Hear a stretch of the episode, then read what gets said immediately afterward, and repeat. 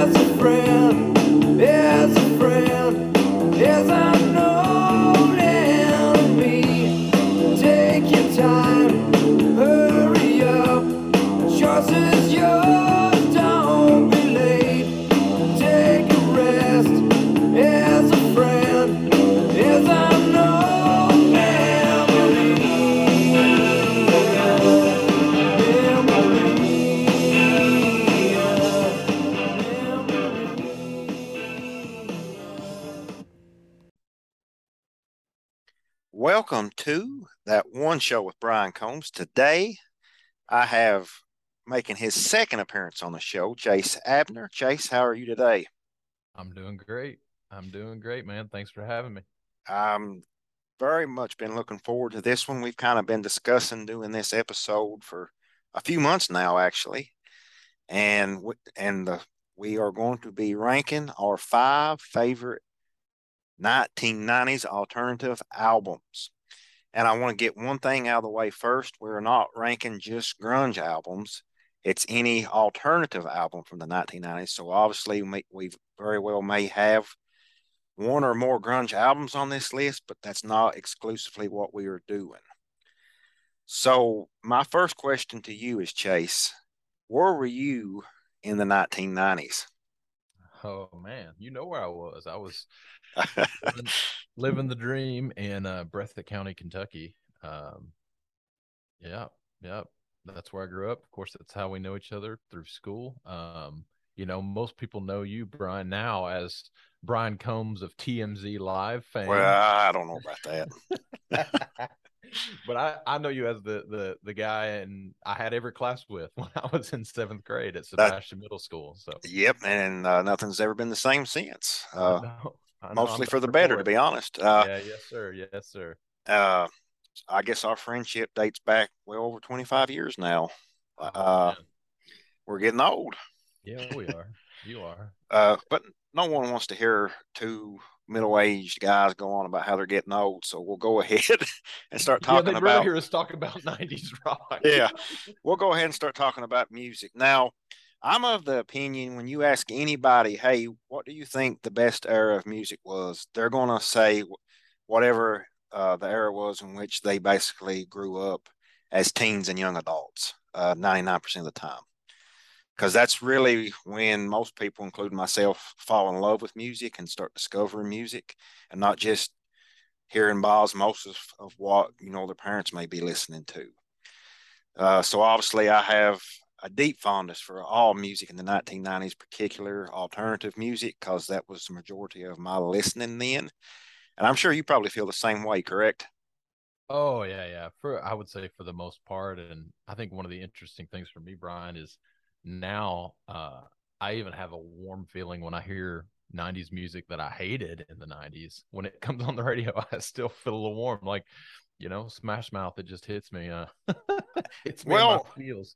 I agree with that to an extent. Now, I've never felt a fondness for Smash Mouth, but there are certain 90s bands that, due to my snobbery at the time, I didn't really even give a chance that I actually have went back and listened to and like now. A perfect example of that is Third Eye Blind. I I thought they were just trash in high school, but they're actually not. They were good, in my Dude, opinion. De- I'm the same with you. Their debut album, yeah, it's one that uh, surprised me for sure. And spoiler alert, Smash Mouth is not on my top five alternative list, and uh, I do not uh, find their music objectively good. But when I when I hear it, it kind of transports me back to that time. And well, yeah, I mean, it's a maybe it's the fun of just you know, I remember making fun of them with my friends, and then that makes me happy, and so I don't mind hearing the songs.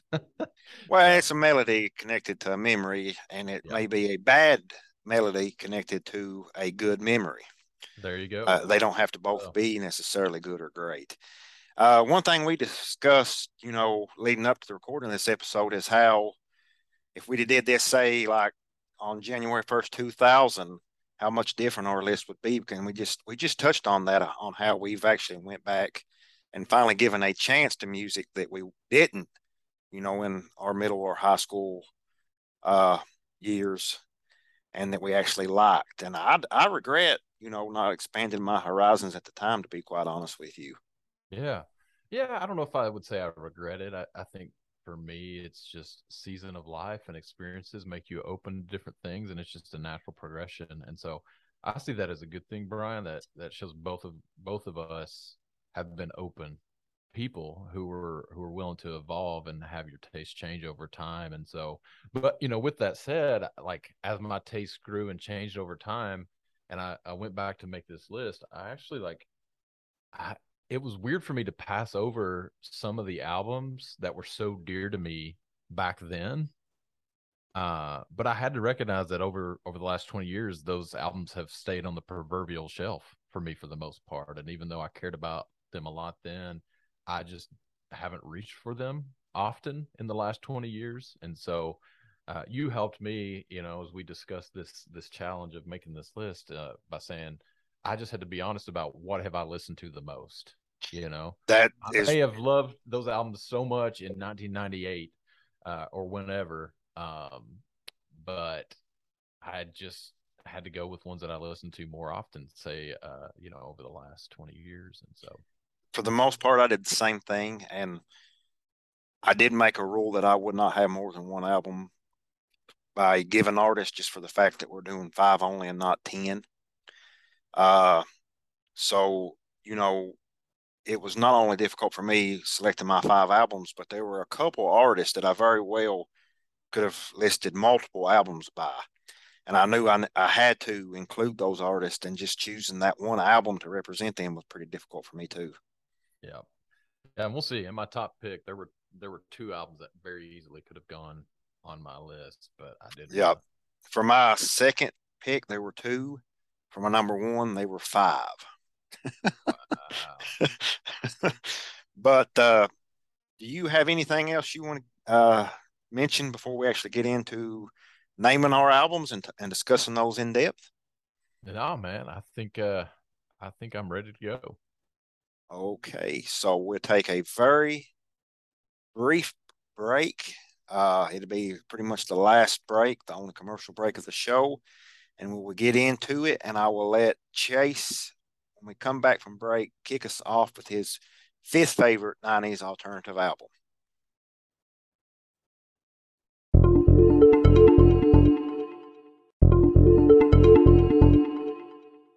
And we are back. Uh, I am with my long and one of my best friends. Uh, like we just mentioned, we go back well over 25 years now. we're talking about something we both love, and that is 90s alternative music. Specifically, we are picking our five favorite alternative albums from the 1990s. Chase, I will give you the honor of kicking us off. What is your pick at number five? Well, true to form, uh, as we have already spoken, uh, this is an album that was not on my radar in the 1990s, uh, probably due to musical snobbery. I didn't give it much of a, a, shot. And quite honestly, I didn't hear a lot of it on the radio. And uh, I didn't have MTV until probably late 1998. And so there's a lot of stuff I just wasn't exposed to. Um, so, yeah, not a band I listened to in the 90s, but this is an album that I've listened to a ton in the last last decade or so at least and that is Weezer's uh, self-titled album, also known as the Blue Album. The album released on May 10th, 1994 on DGC Records, and uh, yeah, that's my pick for my fifth favorite 90s alternative album. So uh, you you just mentioned that you kind of discovered this album a little later. What made you uh, fall in love with this album enough to include it in your top five here? That's a great question. I think it was probably with the advent of streaming services and just the you know things like pandora or you know just um, software generated playlists like the the songs just started coming up and into my radar because of that and i liked them you know really i just I, I i liked what i heard and so i was like you know i need to give that whole album a shot and went back and um you know, front to back, this is an album that I can listen to and not have a single moment that I am bored, not have a single moment that I'm there's not some kind of a musical or lyrical intrigue in the songs. And uh, even though some of the songs are very, uh, I would say, self-deprecating and have a, a degree of depression uh, underlying the, the the lyrics, it's just it's just really easy to listen to, and I I just feel great when I listen to it. Uh, well, not to give anything away, but I'll give a, a lot more thought on this album a little later. I will say I agree with you that, yeah, there is some uh, depressing songs on there, but they're all masked in a happy melody. So uh, if you're not actually listening to the words, you can just, you know, uh, get up and dance to this album.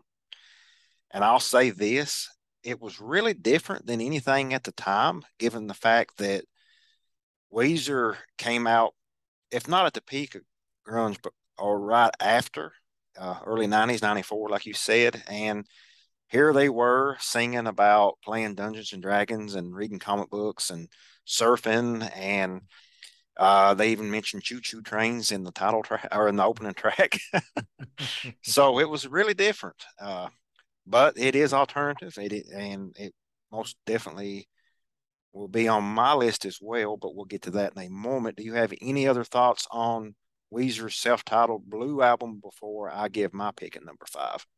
Yeah, I, I think you know with Weezer, it's their ability to not take themselves seriously that has given them the staying power that they've had and this this album is a good example of that. So there's very sincere lyrics but there's also a willingness to be self-deprecatory and uh, you see that even in their music videos. And um, yeah, and I've said said this to you before, Brian. I think what I realized as after I tried to dive further in the Weezer catalog, I must admit I'm not a Weezer fan per se, but I am totally a Blue Album fan, and uh, I, have not got into the other albums from from them uh, anywhere close to what I've experienced with the Blue Album. But it's it's top five, top five yeah. for me, number five on my list. You uh, before I get my pick at number five, I want to touch on something you just said and Weezer have, you know, almost 30 years now. Uh, they've been releasing music and they still tour, uh, still sell well uh, as far as ticket sales and albums. And you mentioned that's because they don't take themselves too seriously. They don't, with one exception, and that was their follow up to this album,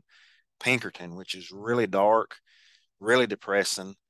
Uh, unlike any other album they've ever released, it was panned at the time as one of the worst albums of the year.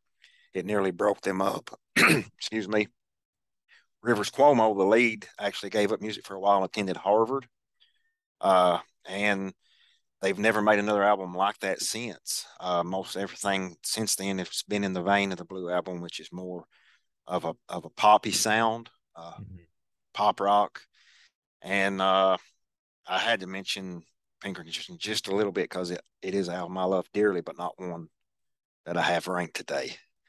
Uh, great pick at number five. Uh, I'll get right into my pick. My fifth favorite alternative album from the 1990s is chronologically wise the the last album released that decade that I will be picking. It was released on June 8th, 1999, uh, probably like a week after we graduated high school. And that is Californication by the Red Hot Chili Peppers. And uh, I struggled. I really wanted to include the Chili Peppers. Obviously, it's either going to be this or Blood Sugar Sex Magik. But there's a couple songs on there that I can't really go back and listen to as an adult. Mainly Sir Psycho Sexy, which I mm-hmm. loved in high school, which any juvenile man would, would probably love. But I've as I've grown, I've realized how problematic that song may be. But getting back into Californication, it was the return of John uh, Frusciante, the guitarist, who actually hadn't been with the band since Blood Sugar Sex Magik. Uh, about seven years, obviously produced by Rick Rubin, who has produced many of their albums. We actually, I think this was the first concert we ever attended together. Was this tour correct? Uh, yeah, yeah, I think so. Uh, we saw him at, Riverbend. Uh, yes, uh, near the end of the Californication tour, I believe. Yes. Yeah and uh, Stone Temple Pilots opened, uh, and actually Fishbone kicked off the show. And uh, I've heard I've heard it said that Fishbone is the greatest, you know. Uh, and that was that was by the lead singer of Fishbone during well, set. he self-proclaimed that they were the greatest, and I have been I don't uh, several hundred concerts, and that is the first and only time that I've actually went and purchased earplugs mid set to try to drown out the noise that I was hearing. yeah, you and me both. We walked out together to get to get uh earplugs, and my logic was I don't want my hearing to be destroyed before the the good bands came on. Absolutely. No offense, no offense to Fishbone fans. And um, I I love this album. It's an album that I listen to. You know, I think the lead single was Scar Tissue. Am I correct in that? Yep immediately fell in love with that one. Uh, some other songs, obviously, uh, Parallel Universe, uh, Other Side, the title track. Uh, another one I really like, which is uh, probably a, you know a deeper cut, Road Tripping, and uh, you know if it was I had, released as a single, actually. Yeah, but very very it, late, very yeah. late in that cycle, they released okay. that one as a single. And uh, I would say this is probably still my favorite Chili Peppers album to this day. Uh, I really think that John Frusciante he brings a chemistry to the band that the other guitarists they've had that are all good in their own right. It just didn't mix with you know the other members of the band like he did. Uh, what are your thoughts on this album? Do you have uh, well, you you know I care very deeply for this album, and you'll just have to wait and see whether or not it appears on my list uh, later on. I'm not going to give any indication there. Uh, yeah, I, I love this album a lot. When I when I listen to it, I'm immediately transported to that summer post post high school, fresh yeah. out of high school. Um, you know, wide eyed, ready to take on the world. Uh, you know, a little sad about what I was leaving behind, but excited for for all that lay ahead yep. of me. And so, uh, still to this day, 20 plus years later, when I when I hear it, I feel the warmth of summer. Uh, I feel that that youthful zeal and opportunity, and uh, and I think of the concerts that I saw. I actually saw them twice on that tour. So, the first time with uh, my younger brother and sister, and some of my best friends, and we saw them with the Foo Fighters at Rupp Arena there in Lexington, Kentucky. And so I just have a lot, a lot of good memories uh, associated with that album, and uh, like you, I enjoy a lot of the songs on there. So it's it's more than the nostalgia for me. It's just uh, it's a picture of the band, who they are at their best. I would say. Yeah, and there's no doubt that this was the album of that summer for me. I mean, it, like I just said, it literally was released within just a few days of our high school graduation.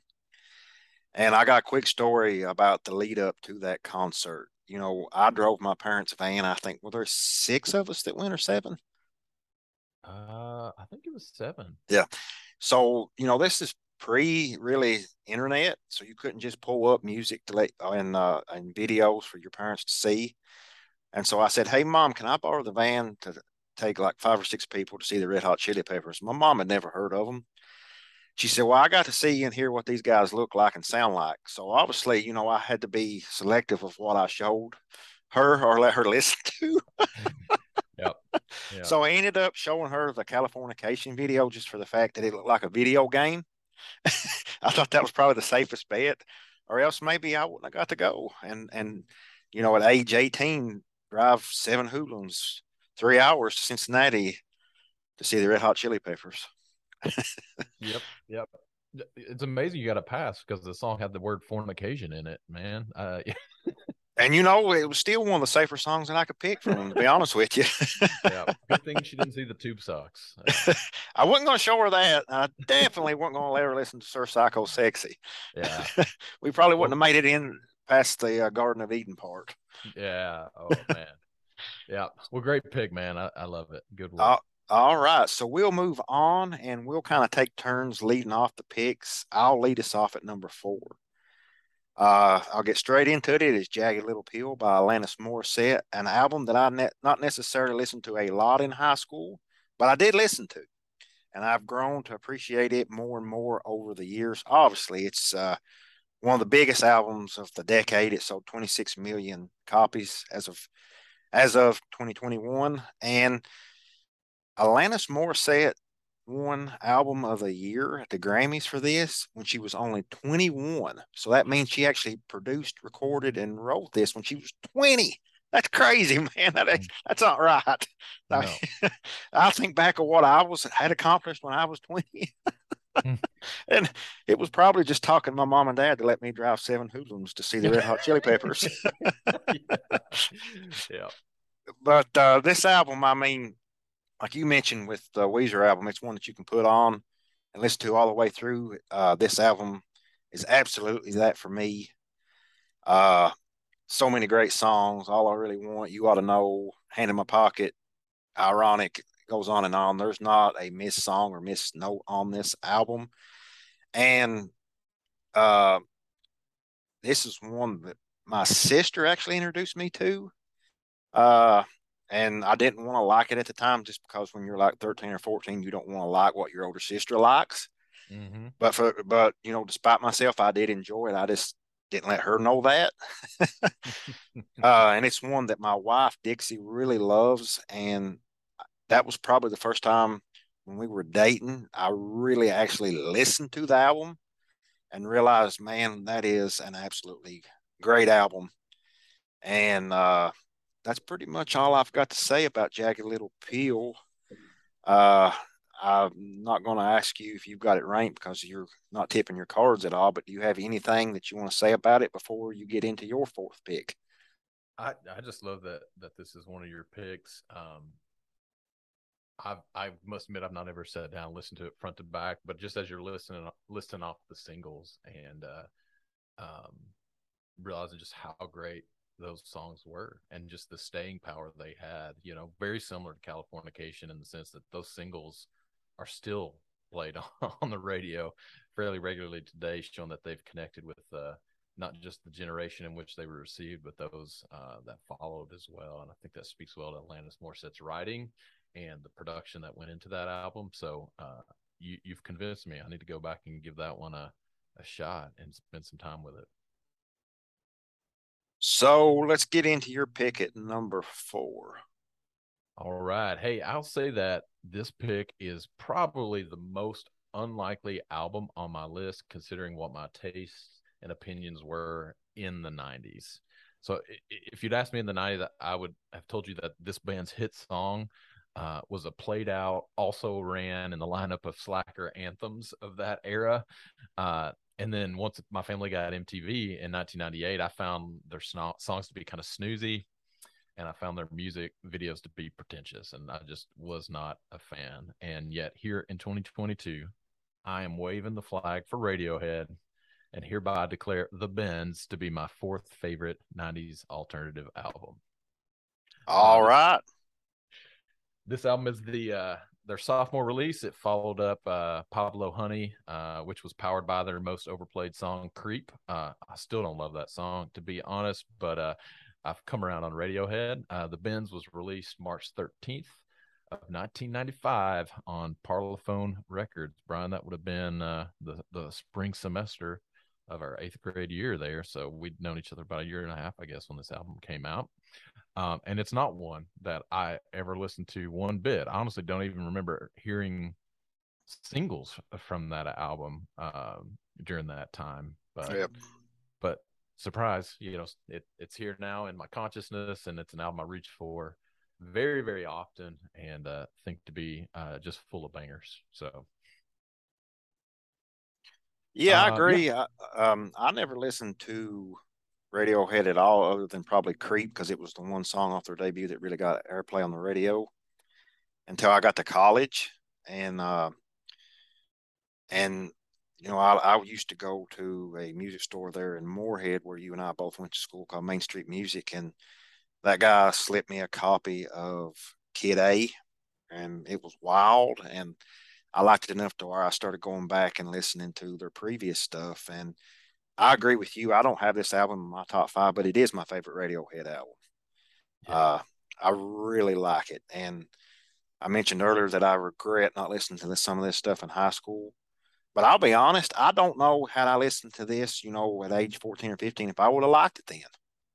Yeah. No, I'm. I I definitely uh, say that that's that's true for me as well, Brian. And um, I think you and I are kind of a rare exception for radio fans who would call the Bends their favorite album. Most people pick Kid A or something later later than that. OK Computer maybe, maybe. Uh, but uh, yeah, and for me, my relationship with Radiohead actually changed when they released In Rainbows. Um, and I don't know if you remember this, but they were one of the first bands to ever do a pay what you want release model uh, for that album, and that was in October of 2007 when they did that. Recorded said, "Hey, we're releasing kind of a surprise release. We're releasing our next album in 2000 or like in in next week, and it's uh go to the website, pay what you want, download the MP3." Was kind of how they approached that, and it later got a physical re- release, of course. But uh, so I I downloaded. I don't even remember what I paid, but it wouldn't have been much because again, I wasn't a fan. I was just more intrigued by the the way that they released in Rainbows, and so I downloaded it. And then uh, uh, that album convinced me that I'd been wrong about Radiohead and that I needed to to listen to more. And so, as I started crawling through their uh, their catalog, and I got to the album, The Bends, and um, it, it's just the it just sounds so 90s uh, it, that's one thing i say about it like it, it just sounds like the 90s to me the the production and all that and and you know didn't know how influential the production was but bands like the cure and coldplay both tried to recreate a lot of the the sounds uh, on that album uh, in their latter releases and um, well i i do enjoy coldplay's first probably three albums but they've always been the equate radiohead I mean, let's just be honest. yeah, they, Radiohead. They are uh, the yeah. store brand Radiohead. Yeah, yeah, that is a very respectable comparison. Uh, I support it. Um, yeah, and this album, it's it's got some pretty heavy stuff. Certainly heavy themes. It's got some heavy guitar parts, but it's also full of a lot of ballads and a lot of acoustic guitar. Um, and I think that's part of why I enjoy it so much. It, it just provides a really great um, platform for for Thom Yorke to do what he does best, and that's to write very uh, mysterious lyrics and to to to sing. And so um, I listen to this album often. As you know, Brian, I, I, play in a '90s alternative and grunge cover band, and we do two Radiohead songs, and they're both from this album. We do uh, the Bends and we do Just. Uh, from this album, and they're a lot of fun to play. And learning to play the songs has given me even deeper appreciation for just how intricate these songs are. And uh, you know, as I've read about this album, you, you can see a stark difference between what they did on Pablo Honey and what you hear on Creep, which is just this kind of wall of guitar sound, three guitars playing in unison. Um, and then on on the Bends, you have songs where there's three guitars and they're all doing very different things at the same time. That just creates such a elaborate texture that their songs just that you can hear something new every time you listen to them, and so that's why I picked the Bends to be my top or my fourth favorite '90s alternative album. And that is a great pick. I'm glad we got to discuss Radiohead and specifically the Bends. Uh, you just mentioned that you were in a band, but let's be honest, you're in like a thousand bands. I mean, don't don't don't sell yourself short here. uh, I'm only in four at the moment. only four. only in four. I'm afraid of commitments, you know. so I've I know I mentioned a few minutes ago that we'd only take one break. However, I got a technical issue that I'm going to have to work out. Now, the break for the listeners will only be maybe 10 seconds, but I've got to pause real quick to take care of that. And we will come straight back, and it's a matter of seconds for our listeners to get into our three favorite alternative albums from the 1990s.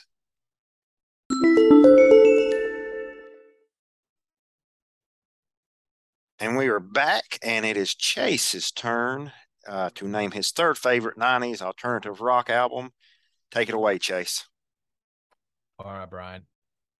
The hit single from this album has some of the most distinctive opening chords of any song from the 1990s. I mean, you hear it and you you are you know what it is. Uh, it's a very bare electric guitar, uh, probably a Les Paul, no effects uh, just really, really just kind of raw and out there. It plays a minor heavy four chord pattern. And then on the fourth measure, Adam Duritz cannonballs in with this sha la la la la la la.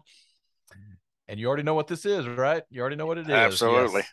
Ladies and gentlemen, I'm talking about the song Mr. Jones.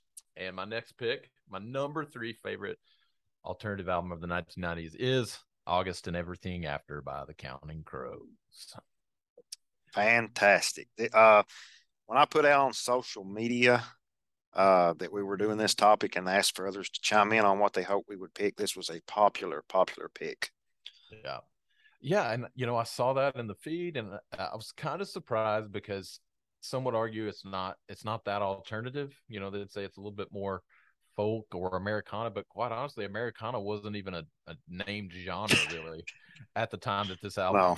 Uh, was released. But uh, it was released on September September fourteenth, nineteen ninety three, on Geffen Records. And if I'm not mistaken, Brian, I think my exposure to this album came because my older brother got this as a selection through BMG's classic uh, CD club. I don't know if it's one he picked, you know, because if you didn't send your choices in, they would just send you whatever they wanted to send you. Um, and uh, so anyway, it showed up in our house, uh, in our bedroom, which I shared with my two brothers, and uh, it totally just reminds me of that season of my life uh, in the mid to late '90s when uh, I was becoming uh, musically conscious, conscious, if you will, and paying attention. And so it's very connected for me to that season of my life. But it's it's a collection of songs that have stayed with me and been a part of my life for every uh, season since. And so uh, really love it. Um, it's it's a acoustic heavy album. Uh, in spite of that lead single hit single being uh, driven by the electric guitar, uh, it's got accordions on it and uh, other instrumentation that kind of makes it stand out in a lot of ways among the alternative rock uh, fare of the 1990s. Oh, it's it's a great album, man, and it's one that barely, barely did not make my list. You and I have agonized over this list. Uh, personally, I started, I think, with around 20 contenders and just started little by little whittling it down I got the five. And this one, had we ranked our 10 favorite, definitely would have been on my list, but it quite didn't make the top five. But I'm glad you picked it so we could talk about it. Uh, and uh, do you have anything you want to add about it before we move on? Yeah. I'll, so I, yeah, I, I just learned, you know, this shows you how little I, I knew about some of these albums before I was preparing my list for this this podcast.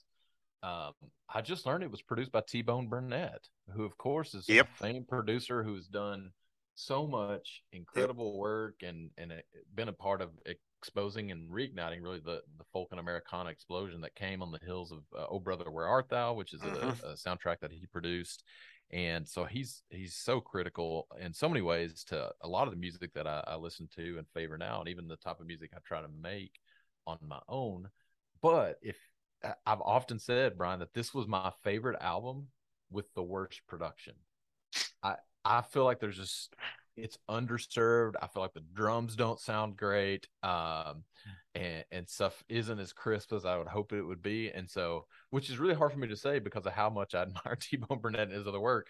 But all that to say is, I think it just speaks to how uh, effective the songs are, how meaningful yeah. they are, and uh, the fact that they can shine through even if it's not uh, the most uh, expertly recorded and produced album that's out there. Yeah, uh, you mentioned that you just learned that T Bone produced this album, and I actually learned that a month or two ago. I was interviewing my buddy Justin Wells for the show, and he said that this was likely his favorite album of all time, which which shocked me. And then uh, he went on to talk about it and how T Bone produced it, and I didn't know that he he was the producer until Justin told me that uh, a month or two ago. And I'd be remiss if I didn't mention that he also produced an album called Raising Sand mm. by uh, by of all people Robert Plant and Alison Krauss, which is yeah. one of my favorite albums of all time. But that's another subject for another episode. That's for another episode because yeah. I know I'm with you on that. Yes. So I will get in. Well, actually, before I get into my number three, I want to take a, a really quick, kind of funny story about this album. So uh, a few years back, back when we still listened to music on iPods and not iPhones, I had one of the little uh, iPod shuffles. It was kind of shaped like a pack of gum.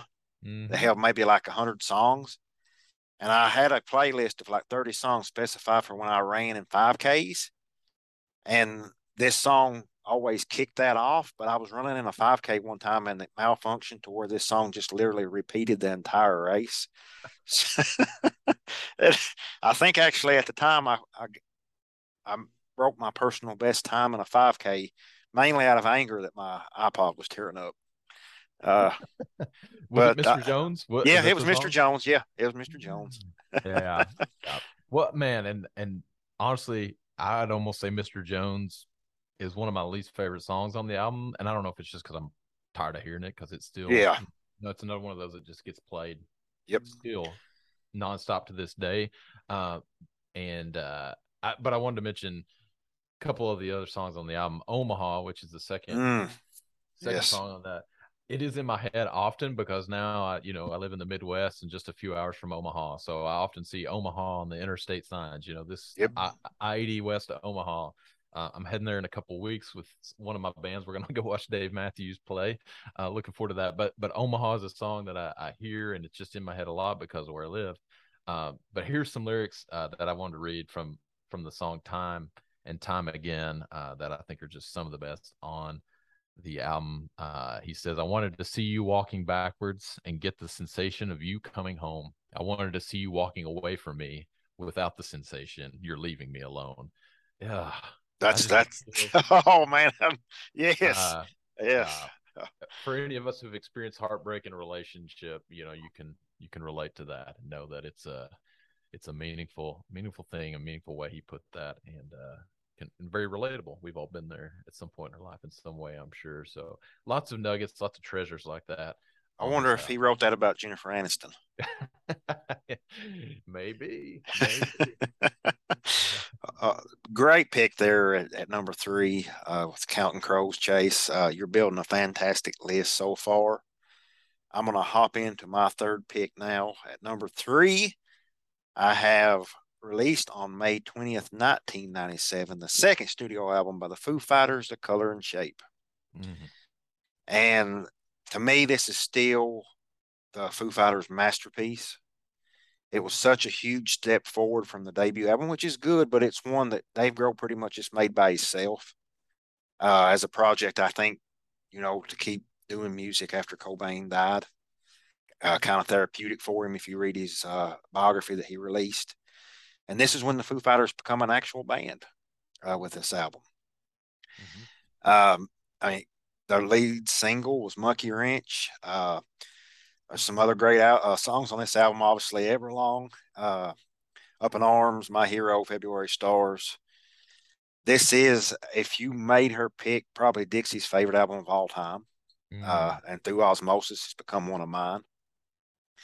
And uh, real quick anecdote before we discuss the music, the title, when I was researching a little bit about the recording and release of this, it came because their manager at the time when they were recording this, during the breaks in the studio, instead of going and eating, he would go rummaging through like old, like what we call here in Breathitt County hope shops, but like Goodwills and Salvation Armies and just buying random stuff. And he uh, brought in an old beat up bowling pin from a bowling alley that he bought. And they asked him why he wanted that piece of trash. And he said he liked the color and shape of it. And that ended up becoming the title for the album.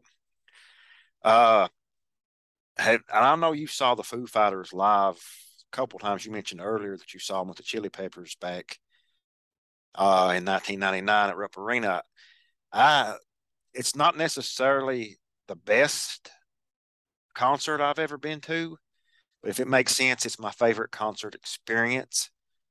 Back when I was young and could stand all day, uh, we bought general admission tickets to see the Foo Fighters. Dixie and I did, and we were in college. We were the third and fourth people in line at 8 a.m. And we got front row center in front of Dave Grohl. Uh, I was able to score a set list and a drumstick after the show. Uh, and it's just one of not just the greatest concerts, but one of those days that I think about as a whole day and experience often, and probably will. And I still have my faculties and about me and can remember things that I experienced in the past.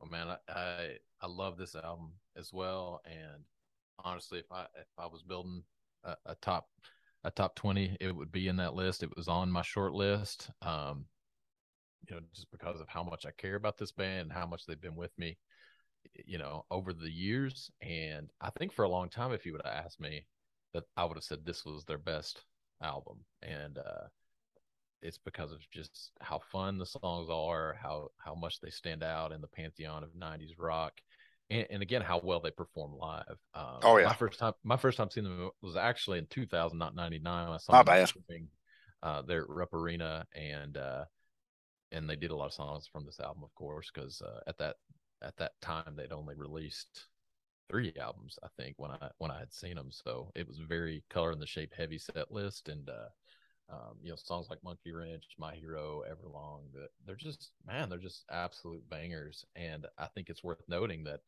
in in the recent uh, Taylor Hawkins Taylor Hawkins tribute concerts uh, led by Dave Grohl, that he closed those show, shows with Everlong. Um, because it's just such a meaningful song for so many people. And, yeah, and I think Taylor's. Uh, which song did taylor son joined the band on on those tribute concerts? Uh, in the UK, when they did it at Wembley, he joined them on My Hero, but I think yes. he joined them on My Hero in another song when they did the show in yeah. LA. Yeah, I'm not gonna lie, man. I cried when I saw that video. Yeah. Uh, the the part that got me was when Dave turned around and saw him drumming. The look of pride on his face that you could tell, like somebody that was almost proud of their own son. Yeah. And uh, I mentioned earlier that I had read, you know, Dave's autobiography, and he writes extensively in that on his relationship with Taylor and how they were more like brothers and bandmates. And so I know how much, you know, it has to hurt him to lose Taylor. Mm-hmm. But you could almost see Dave healing a bit when he turned around and saw Taylor's son drumming on a song that Taylor had drummed on countless times. And I got I'm getting choked up right now thinking about it, man. So we need to move on. you yeah, you yeah. texted me earlier and told me to, to uh, reel you in if you started crying, and here I am, the first one crying.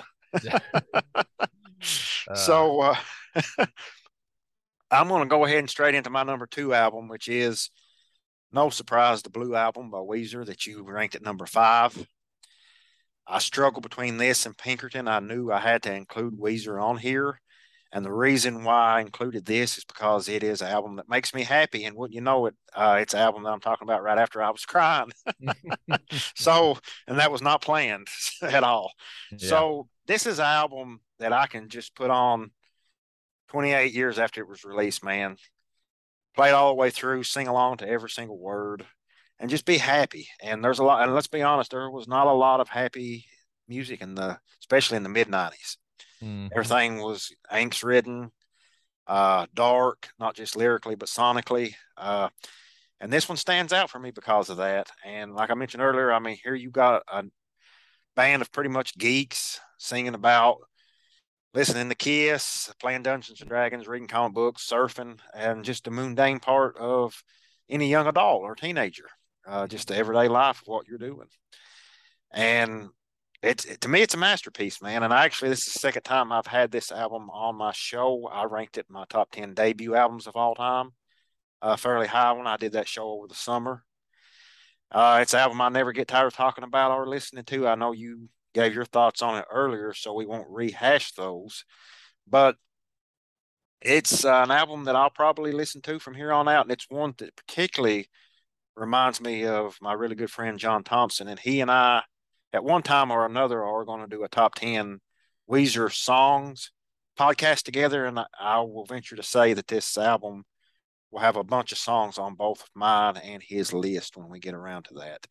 Mm-hmm. Uh, you talked earlier about this album. Before we move on to our number two pick for you, do you have anything you want to add to it?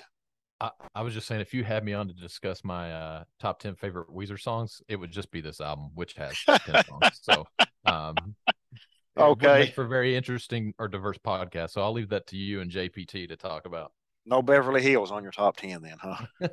no, no. There are songs they like I like after this album, but these are my favorite, hands down. So uh, I love that you picked it, and uh, I know we're going to talk about it later, but I, I, did predict that you would pick this. I knew there was no doubt this was going to be on your list. I wouldn't yep. have been surprised if it was number one, but uh, yeah, it almost was. It almost yeah. was, man. Yeah.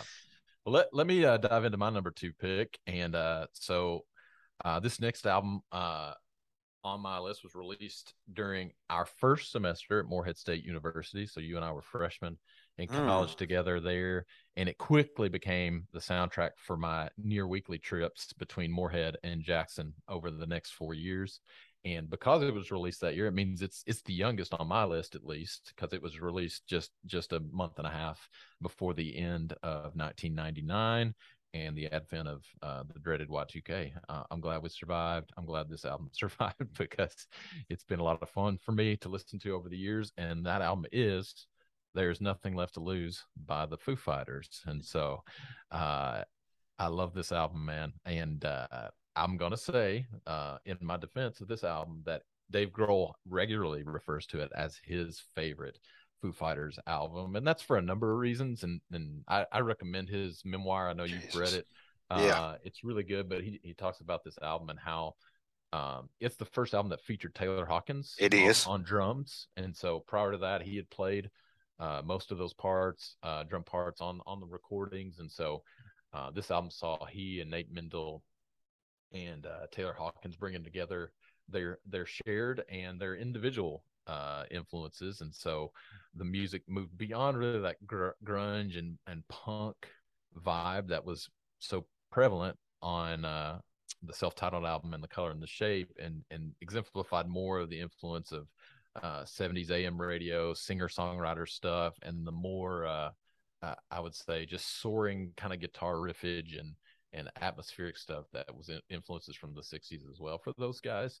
And uh, so it just became more like a foo fighters album. Here's a picture of three guys creating music together with their with their varied varied uh, preferences for music um, and it was recorded in a basement in a house in virginia yep. for very little money. And yet here we are talking about it all these years later and it's on on my list as my number two uh, favorite album uh, absolutely. favorite 90s alternative album and so it's uh yeah man it's it's just so it's so amazing it won the grammy for best rock album in in 2000 and won and dave grohl's like he said he, he's talked about how he was doing his acceptance speech or whatever and looking out at all these fancy people in their tuxedos and and expensive gowns and just realizing like hey, this is probably the only album that's getting an award today that was recorded in a basement for, for free. and so uh, yep. there's just something really cool about that. Yeah, what are I, your thoughts? I love this album, man, and uh, I I really wanted to have the Foo Fighters on my list, and I actually went back and forth between this and the color and shape. It does have my personal favorite Foo Fighters song on it, which is Next Year. Uh, and I think that was a theme song for a show that you and I enjoyed. Oh yeah. Uh, that's kind of been lost in the ethers called Ed. Uh, I don't think it's actually even available to stream anywhere. You almost have to like hunt down a bootleg copy of it. I mean, in this uh, day and age when there's like a thousand different streaming services, you can't watch Ed. So I don't know what's up with that. You can you can find episodes on YouTube that are very yeah. poorly digitized. Yeah. And I do not do not recommend it. But yes, it was the theme song for most of the career of that show, though they switched, I think it was in season two, they switched it to uh, Clem Snide's Moment in the Sun, which uh-huh. is also a great song. Yeah. Um, but yeah, so this this album too, Brian, for me, it it really reminds me um yeah, it's a band that that my younger brother Joel and I shared a, a, love for, and it really reminds me of the time of my life where he was one of my best friends, and we spent a lot of time together, listening to music and doing doing all sorts of things. But this was an album that was often on. He and I would often like we didn't have tons of uh, extra money laying around to buy albums, so like we would kind of make an agreement. If you buy that one, I'll make a cassette copy of it for you, and if you buy this one, vice versa.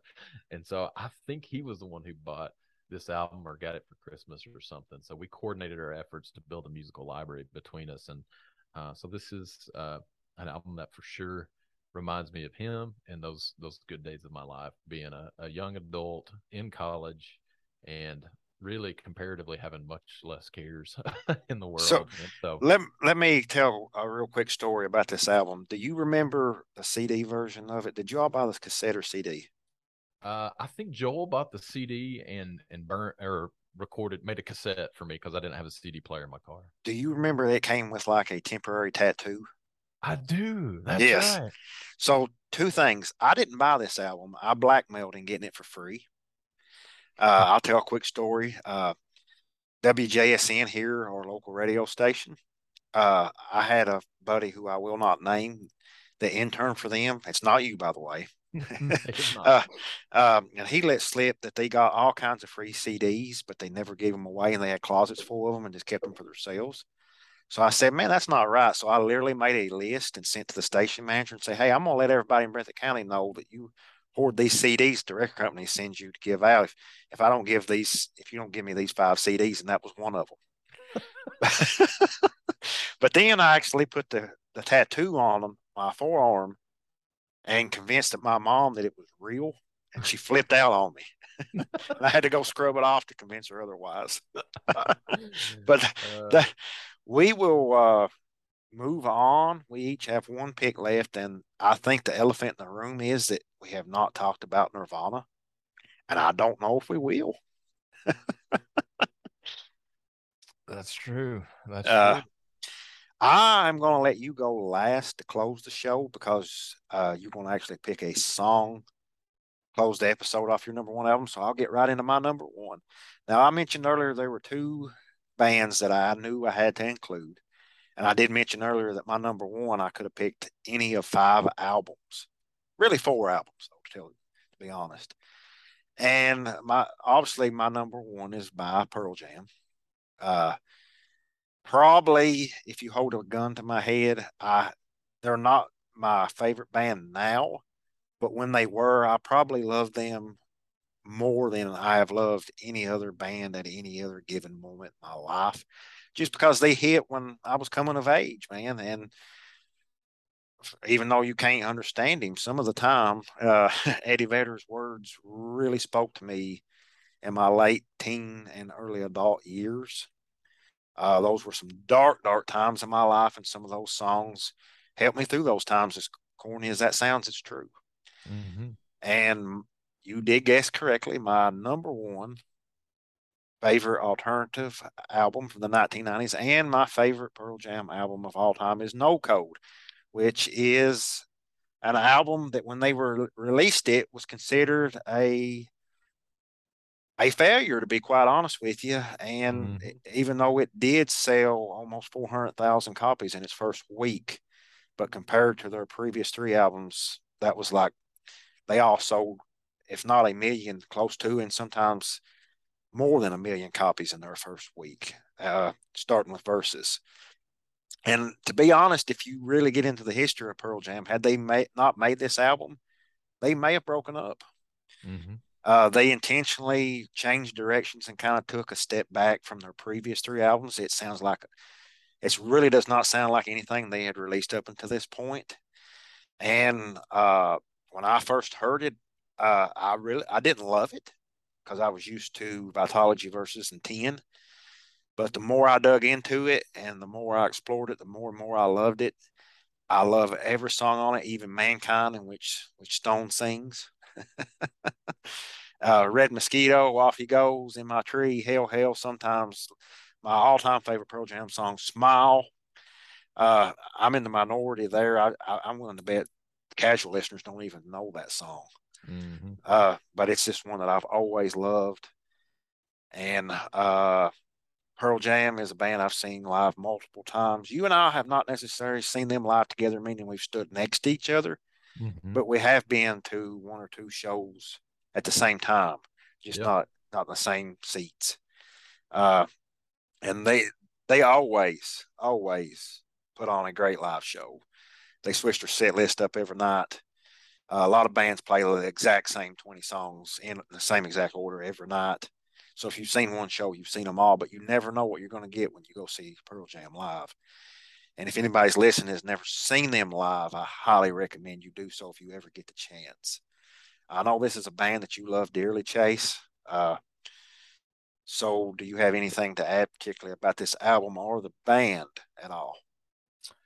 Oh man, uh, yeah, where to begin? Um, I said earlier that there were a lot of albums that it felt weird not to put them on my list because of how important they were to me back in the day, back in the 90s when this music was coming out. And this is one of those bands that was probably my first ever favorite band. My first ever concert, at least as I count it, was seeing them on the Yield Tour in mm. September of 1998 down in Knoxville, Tennessee. Me and a handful of buddies rode with our dads down to uh, Thompson-Boling Arena to see them play. I had third row, third row seats right in front of mm. Mike McCready's Marshall amp. You know, for a first concert experience, it's hard. It's hard to beat that. I don't know how you even went to another concert after that, man. I mean, for your first I mean, concert, third row in front of Mike McCready. Yeah. You know what? How old were you at the time? 17, 18? Um, I was 17 just yeah i mean come on man. Yeah. Yeah I, I was i mean i was blown i was blown away. I mean uh, it was it was such a good experience. And probably has played a role in me staying interested and connected to music all this all this time since. And so um so yeah i will give the spoiler that that Pearl Jam didn't make my my top five. I started uh, suspecting that a minute ago when you got to your number two because I have a strong suspicion on what your number one's going to be. Yeah, yeah, you're not going to be surprised there. But man, this this band has been important to both of us. I know we were both at the 2003 show at Rupp Arena. Um, that's probably the only one maybe that we we saw together. Um, I, I think it is. You didn't see them at River Bend on the Binaural tour, did you? I did not. I did yeah. not. Um, I had tickets to a show and oh, where was it? Yeah, it was in River Bend, and that got canceled. And I I think they did a makeup show, and I was unable to go. But um, yeah, I, I recently, well, recently, 2019, I guess that's three years ago now. Uh, I had the opportunity to visit Seattle. Yes, uh, did a lot of uh, grunge tourism and made a pilgrimage.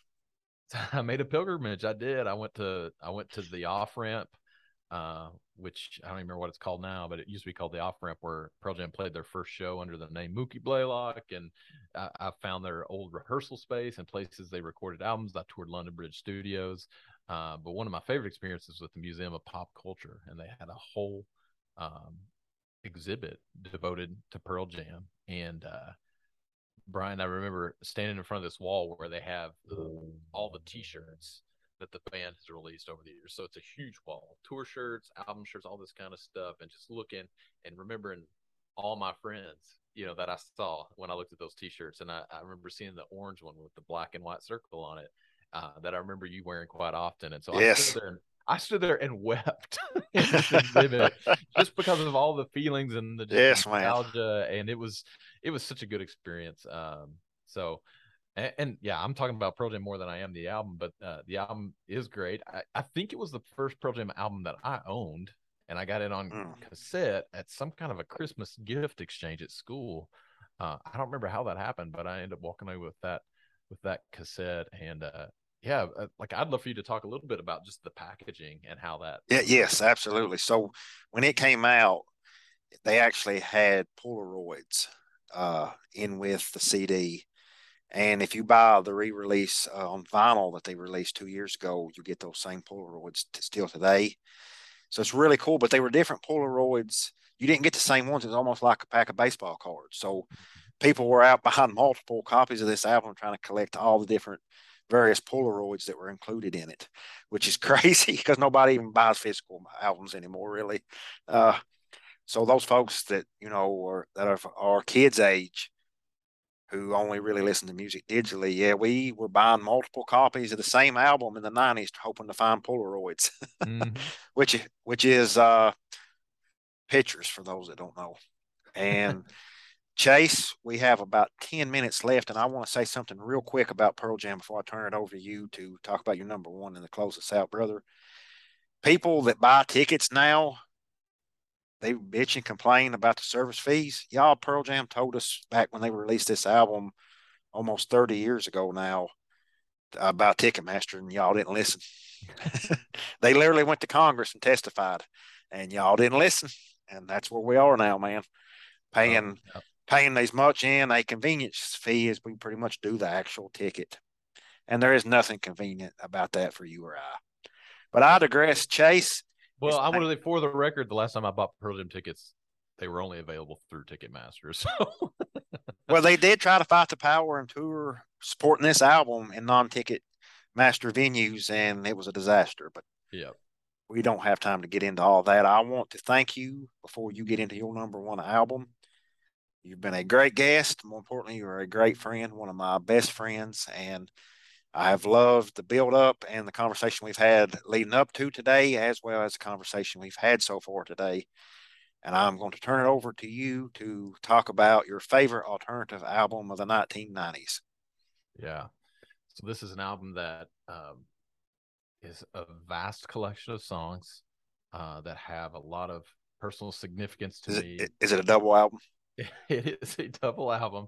So lots of great songs, fantastic songs, but just I pick it as a favorite, not because of the personal sentimentality with it, but just because of the work it is from an objective standpoint of diversity of genre and emotional range. It's just, it's just for me, it's so impressive as a work of art and a great sign to how prolific this band was in its heyday. And this album is, of course, Mellon Collie and the Infinite Sadness by the Smashing Pumpkins, released October 25th, 1995 on Virgin Records. So it had its birthday uh, not too long ago, just a couple of days ago.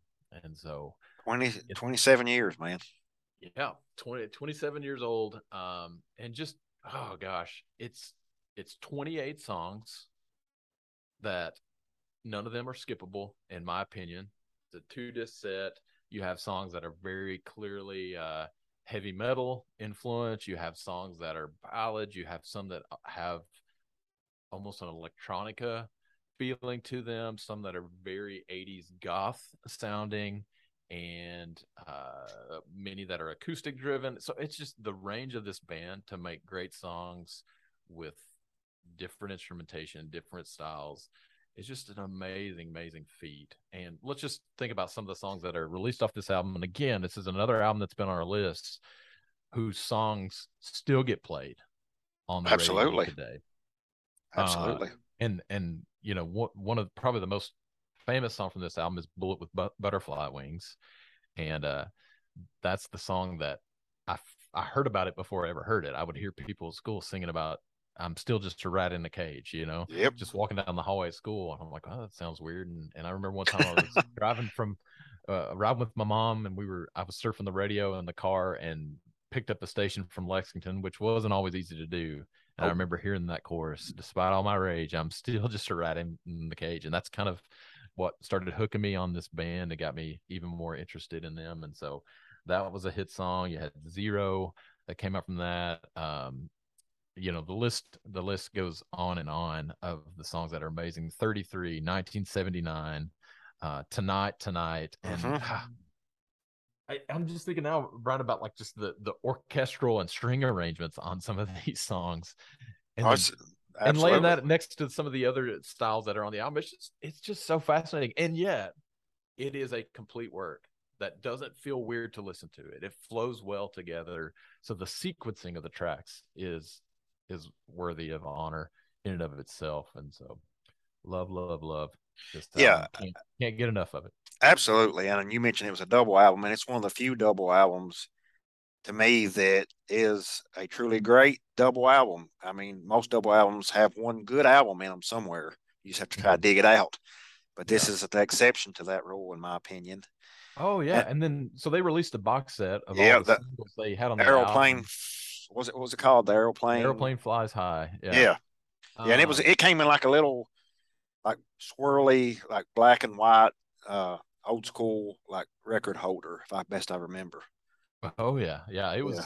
It, it, I mean, they had they were masters of of uh of the packaging of albums as well, much like Pearl Jam was, and so always admired that about this band. But also uh, on that box set, on one of the discs, there's a song called Pistachio Medley, mm. which is a medley of pieces of songs that didn't make this album. Yeah. And that is 20 plus minutes long of snippets of songs. Yeah. That sound great, but weren't, and they weren't even good enough to make it on this album. So just the number of things that they were writing and producing is amazing. I also want to say on this album that Billy Corgan is often, well, he, he is kind of narcissistic and megalomaniac, and that sounds really judgmental. And I'm sorry. And uh, but he he gave up the mic and let some of his other band members sing lead on some of these songs. So say yep. what you want about this guy, but on I would say their their piece de resistance, uh, he he shared the spotlight, and so uh, it's part of what makes this album so great, and I love it forever. And if I had to pick one song to play from it, it would be the song "Muzzle," which is not a big hit uh, for them, but uh, just lyrically contains such a, a, great sentiment opening line i fear that i am ordinary just like everyone to lie here and die among the sorrows and drift among yes. the days and then goes uh, into talking about love and being you know the redemptive power of love and uh, what he feels you know in love and how that yeah it's just a great angsty teen song that really spoke uh, spoke to me in the 90s it still speaks to me. And and we'll play that here just in a minute. And we have about probably two minutes left. Uh, I want to thank you once again for coming on. Real quick, we made predictions off air. You correctly picked four of my albums. The only one you missed out on was Mellon Collie. And the only reason why I didn't pick that, I knew that you would. I yep. think that I was correct on three yours Mellon Collie, Radiohead, and Counting Crows. I missed Versus and Alice in Chains Unplugged.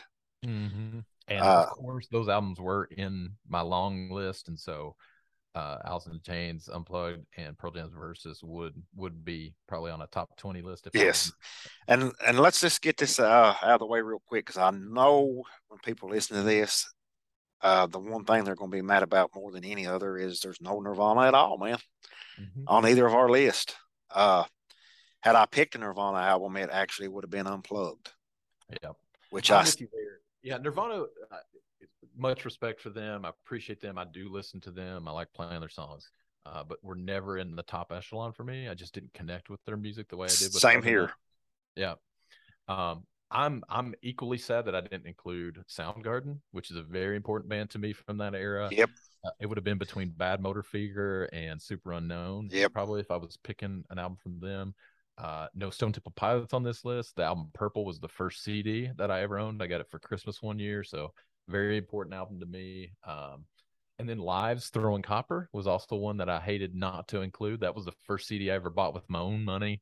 Walked into a Sam Goody or something in the mall and uh, came home with that some, somewhere in the mid 90s. So um, lots of good options, but I, I, feel good about our list. And if you ask me tomorrow, quite honestly, I may have a different list. uh, yeah, we may very well. But now I would, I will venture to say, if you make this list hundred times, Mellon Collie is going to be on there all hundred though, man. Yeah, that was the one album I knew for sure you'd pick. Yeah. Uh, we have about a minute left. Thank you once again, Chase. Uh, I think we have built a fantastic list, and if I'm not mistaken, we only had one album in cover, and that was Weezer. And I can guarantee you, had we made this list 20 years ago, uh, it would not have made either of our list at all, probably. Yeah. yeah. No, I know it wouldn't for me. So it may have made mine, but probably not. Probably not. Yeah. So, well, thanks for I- having me on, man. I appreciate I'm gonna it. go uh, and go ahead and introduce this song that we're gonna be playing to close the show today, my friend. Uh, thanks again for joining me. It's been a blast. Yeah. Thank you. Glad to be here. And what's the, what song do you want us to close Oh, out we're with? gonna we're gonna hear Muzzle from Mellon Collie and the Infinite Sadness. There you go. Thanks again, Chase.